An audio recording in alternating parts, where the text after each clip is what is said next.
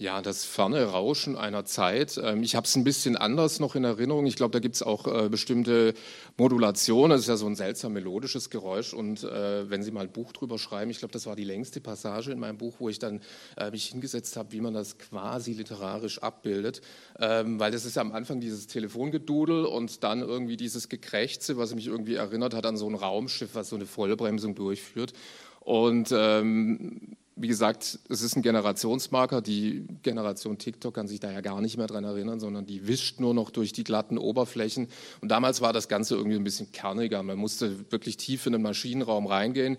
Und ähm, wie Sie sich vielleicht vorstellen könnten, dann luden diese Seiten dann auch äh, sehr, sehr langsam. Und ähm, das Internet war eigentlich nur so eine Art aufgemotzter Videotext. Und dementsprechend kühn bis zurückhaltend war dann auch die Erwartungen, äh, die man an diese Technologie stellte, so ein bisschen analog zu Kaiser Wilhelm. Äh, ich habe hier mal drei Stimmen zusammengefasst, habe ich auch mein Buch vorangestellt. Also Ron Sommer, der Telekom-Chef, hat gesagt, also das Internet ist eine Spielerei für Computerfreaks, wir sehen darin keine Zukunft. Auch Bill Gates konnte sich nicht so recht erwärmen an dieser neuen Technologie. Der hat gesagt, also das Internet ist eigentlich nur so ein Hype, sagte er, der äh, Microsoft-Gründer. Und wie es so ist in Deutschland, in der Digitalwüste, hinkt man ja immer so ein bisschen hinterher. Und Michel Gloß, der Bundesminister für Wirtschaft und Technologie, der hat dann Jahre später noch gesagt, 2007, ich habe Gott sei Dank Leute, die für mich das Internet bedienen. Und wenn man mal zurückblickt, also heute sprechen wir über Breitbandausbau. Ich, äh, immer wenn ich die Telekom-Werbung sehe, fühle ich mich irgendwie immer ans, an mein Buch erinnert. Da wird ja groß für Breitbandausbau geworben. Ähm, man kann es vielleicht ein bisschen schlecht erkennen. Also 1997, das war so die Zeit, als es mit AOL losging, da hatten wir äh, eine Zahl von Online-Nutzern, die sich so in etwa bei, äh, jetzt muss ich nochmal spickeln, 4,1 äh, Millionen äh, Menschen in Deutschland bewegten, also 6,5 Prozent. Ähm, das ging dann so bis zu dieser Dotcom-Blase mit ähm, recht erstaunlichen Wachstumsraten, zweistelligen Wachstumsraten voran. Man hatte dann bei der Jahrtausendwende, also auf dem Höhepunkt äh, des Dotcom-Booms, 18,3 Millionen Online-Nutzer in Deutschland. Das waren so ja, ein gutes Viertel. Und ganz bemerkenswert ist dann, wenn Sie da die äh, Zeit oder diesen Strich sehen auf der X-Achse, auf der Zeitachse, da hat sich das Ganze dann verlangsamt, also so 2.2, 2.3, zu einem Zeitpunkt, wenn man jetzt mal die Internetgeschichte Revue passieren lässt, als die ersten sozialen Netzwerke mit MySpace aufkamen, da hat man dann in Deutschland wirklich nur noch so, ja, so einstelliges Wachstum zum Teil auch gehabt. Und in jener Zeit saß eben schon ein gewisser Mark Zuckerberg in Harvard und saß in seinem Studentenzimmerchen mit ein paar anderen Kommilitonen und bastelte an einem sozialen Netzwerk namens The Face Mesh, was dann später zu Facebook wurde. Und der Rest der Geschichte ist ja bekannt. Die Internetnutzung ist gestiegen, also die Internetdurchdringung. Es hatten immer mehr Haushalte dann auch in Deutschland Zugang zum Internet und äh, man ist auch mit dem Breitbandausbau vorangekommen, das muss man ja auch mal sagen, auch wenn das natürlich im ländlichen Raum noch nicht so der Fall ist, wie es vielleicht der Fall sein sollte. Ähm, so weit, so erwartbar. Auf der anderen Seite, das finde ich eigentlich die viel interessantere Zahl, gibt es in Deutschland immer noch 3,8 Millionen Menschen ohne Internet. Und das sind jetzt nicht nur die berühmten Senioren, sondern das sind zum Teil auch äh, Mitglieder der sogenannten Generation Golf, die sagen, das brauche ich eigentlich überhaupt nicht. Ich brauche kein Internet, ich möchte kein E-Ticket oder ich möchte auch mit diesem ganzen äh, Zeug da von Facebook nichts zu tun haben, die sich also bewusst äh, aktiv gegen das Internet entscheiden. Die Bitkom sagt, dass äh, 90 Prozent der Deutschen ein Handy mittlerweile hat, was aber auch auf äh, der anderen Seite heißt, dass eben 10 Prozent kein Handy mehr besitzen. Und ähm, das Bundesamt für Statistik hat auch eine interessante Grafik rausgebracht, ähm, da hat man sich mal eine Kohorte angeschaut von 16- bis 74-Jährigen. Und es ist so, dass in Griechenland 20 Prozent dieser Altersgruppe äh, noch nie online war. Ja, Zahlen sind relativ aktuell von 2022. Ähm, das kann man dann so ein bisschen runterspielen. Bulgarien, Portugal, in Deutschland sind das 6 Prozent. Und da sieht man aber auch schon allein in Europa jetzt ähm, diesen Graben, sage ich mal, zwischen skandinavischen Ländern und südeuropäischen Ländern.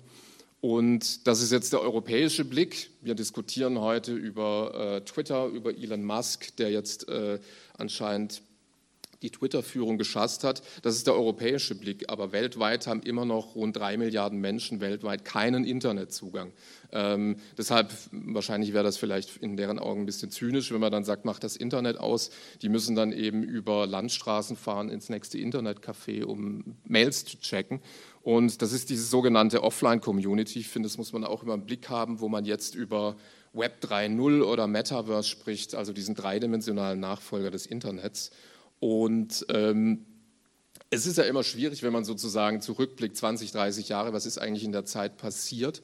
Und es gibt ein Bild, was diesen Wandel, diese Dynamik der digital getriebenen Gesellschaft sehr schön illustriert. Das ist dieses Foto. Ich weiß nicht, ob Sie es kennen. 2005 ähm, Papstwahl im Vatikan, damals äh, Kardinal Ratzinger, wir sind Papst, äh, das war damals die Bildzeitung, der Tweet, sozusagen der analoge Tweet. Und da standen eben die Menschen ganz andächtig äh, in diesen, zwischen diesen äh, historischen Gebäuden und haben auf das analoge Signal des weißen Rauchs gewartet. Acht Jahre später, dazwischen liegt die Erfindung oder der Launch des iPhones von Steve Jobs. 2007, sieht man eben dieses riesige Meer an digitalen Endgeräten, wo man eigentlich mit seinem Smartphone oder Tablet permanent mit der Dokumentation des Moments beschäftigt ist. Und ähm, vielleicht klingt das jetzt ein bisschen oldschool für mich, aber ich finde es auch immer recht bizarr, wenn man im Fußballstadion ist und jeder will sozusagen den Elfmeter mit seinem Smartphone aufnehmen oder bei einem Konzert, wo man sich irgendwie gar nicht so darauf einlassen kann. Aber bevor ich jetzt in kulturpessimistische Anflüge äh, verfalle, ist sozusagen das Smartphone eben als ähm, ja, mobiles Internetgerät nochmal ein Beschleuniger der Entwicklung gewesen. Und äh, das Smartphone ist ja so eine Art Hochleistungsrechner im Hosentaschenformat äh, mit der App Telefonie drauf, ähm, wo man eben sehr viel mehr machen kann noch als telefonieren. Es ist mittlerweile unser digitales Portemonnaie, die Jukebox, der Kalender und noch viel mehr. Und dieses Gerät sammelt natürlich unheimlich viele Daten. Ja. Sie werden es vielleicht auch schon mal gemerkt haben, dass da Ihre Schritte gezählt werden oder wie viele Kilometer Sie am Tag gelaufen sind. Und ähm, der Ex-Google-Chef Eric Schmidt hat mal gesagt, dass die Menschheit jeden oder alle zwei Tage fünf Exabyte Informationen erzeugt, so viel wie die Menschheit zuvor erzeugt hat. Ja. Da muss man vielleicht einen Schritt vorangehen und sagen, er meinte eigentlich Daten und Daten sind ja nicht gleich Informationen, sondern vielleicht mit äh, Levi Strauss gesprochen so ein bisschen das Rohe, was erst gekocht werden muss. Und das ist, diese fünf Exabyte ist eine unvorstellbare Datenmenge. Das ist so viel, 20 Mal die Library of Congress in den USA. Die ist, glaube ich, vielleicht haben Sie Zahlen im Kopf, noch 20, 50 Mal größer als hier. Und das muss man sich vorstellen, dass praktisch alle zwei Tage ähm, so ein Riesenkubus mit Material erzeugt wird. Und da ist natürlich auch die Frage, was macht man eigentlich mit diesen Daten? Es gibt ja keinen natürlichen Filter. Ja? Unser Gehirn funktioniert ja so oder ist ja so programmiert, dass ich jetzt zum Beispiel nicht mehr weiß, was ich heute Morgen äh, gesehen habe, als ich aus dem Fenster geschaut habe. Ähm, also so eine natürliche Filterfunktion gibt es im Netz nicht und deshalb muss man eben schauen, wie man eigentlich die Balance zwischen zu viel Information und zu wenig Information herstellt.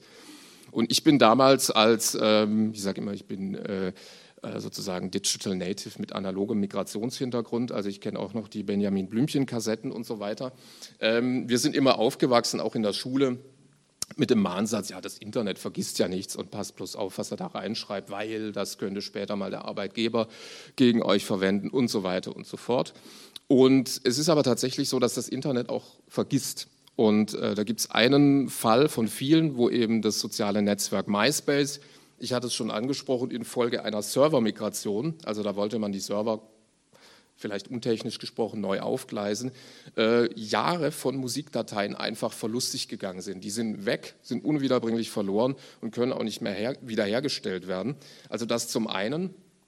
Und es ist ja natürlich so, dass es auch im Analogen immer wieder Datenverlust gibt, sei es, dass äh, eine Bibliothek äh, in Brand gerät oder äh, in unserer schlimmen Vergangenheit Bücher verbrannt wurden. Das gibt es auch. Aber hier hatte man jedenfalls äh, zum ersten Mal eigentlich wirklich einen großen Datenverlust, wo jetzt nicht nur ein USB-Stick oder so verlustig ging, sondern riesige Datenmengen. Und ähm, da zeigt sich eigentlich auch nochmal dieses Spannungsverhältnis äh, zwischen dem Recht auf Vergessenwerden, was der Europäische Gerichtshof etabliert hat, und der digitalen Erinnerungskultur. Und ich finde hier in diesem äh, schönen Raum äh, in Bibliotheken wird ja eigentlich immer das verhandelt, was wir als Gesellschaft für erinnerungswürdig erachten. Und ähm, das verhält sich im Internet ein bisschen anders, weil wir da eben sehr viele private Player auch haben.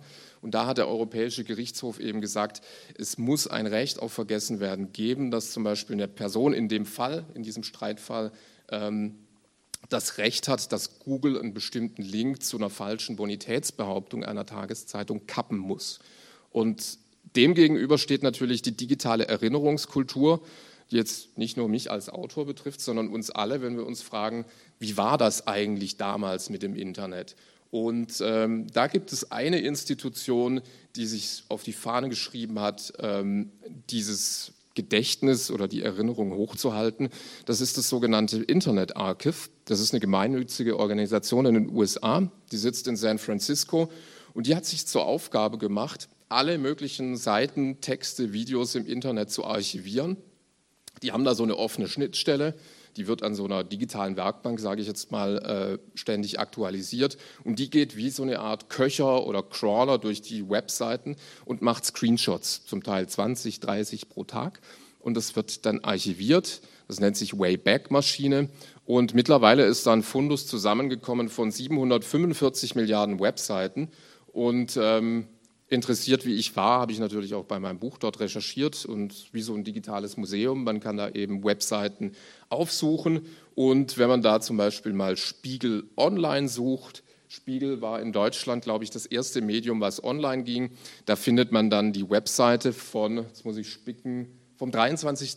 Dezember 1996. Ähm, dass da nichts steht, hat nichts damit zu tun, dass an dem Tag nichts passiert ist, sondern man hat damals das dieses Internet einfach als virtuelles Schaufenster betrachtet und hat mal so reingestellt, was man so alles hat. Also das Printheft, der Spiegel, Spiegel Extra, Spiegel Spezial und so weiter. Und äh, ganz interessant, was man auch noch äh, hier links, das zweite Bild von oben ist vielleicht hinten ein bisschen schwer zu erkennen, Tabakwerbung. Gab es damals auch noch, habe ich nochmal nachgeschaut. Zigarettenmarke ist übrigens 2007 erst verboten worden im Internet. Dachte ich auch, äh, das wäre wesentlich früher passiert. Und ähm, das jetzt sozusagen noch so als visuelle Stütze, wenn ich gleich äh, aus meinem Buch lese. Ähm, auch die äh, Kollegen der Welt hatten damals eine sehr rudimentäre Webseite, also noch in, diesem, in dieser grauen Tapetenmusteroptik. Und das finde ich ganz witzig, weil da hat man dann reingeschrieben, ähm, täglich ab 19 Uhr.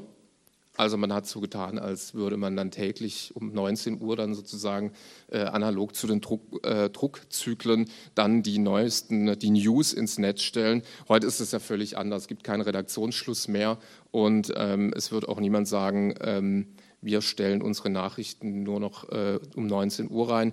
Vielleicht für die Fraktion der News Avoidance, die Nachrichten komplett vermeidet, wäre das vielleicht ein Segen. Aber in der Welt von Tweets und Insta-Posts heute unvorstellbar. Da zeigt sich auch nochmal, wie sich eigentlich die Dinge gewandelt haben. Und ähm, ganz zum Schluss, was ich auch sehr amüsant finde, der Bundeskanzler 1998, das war hier ein Screenshot vom 2. Februar 1998, da hat Helmut Kohl die Bürger noch informiert, was denn so in Bonn vor sich geht im Bundeskanzleramt. Und äh, wenn mich nicht alles täuscht, ich habe da gestern, vorgestern noch ein bisschen rumgeklickt, man konnte dann auch noch theoretisch eine E-Mail an Helmut Kohl schreiben, allerdings dann sozusagen noch mit äh, physischer Adresse und musste da noch seine Daten hinterlegen. Ähm, von DSGVO und Datenschutz hat man damals noch nicht gesprochen. Jedenfalls bringt uns das sozusagen zurück in diese Zeit und äh, da würde ich jetzt gerne an meinem Buch anknüpfen.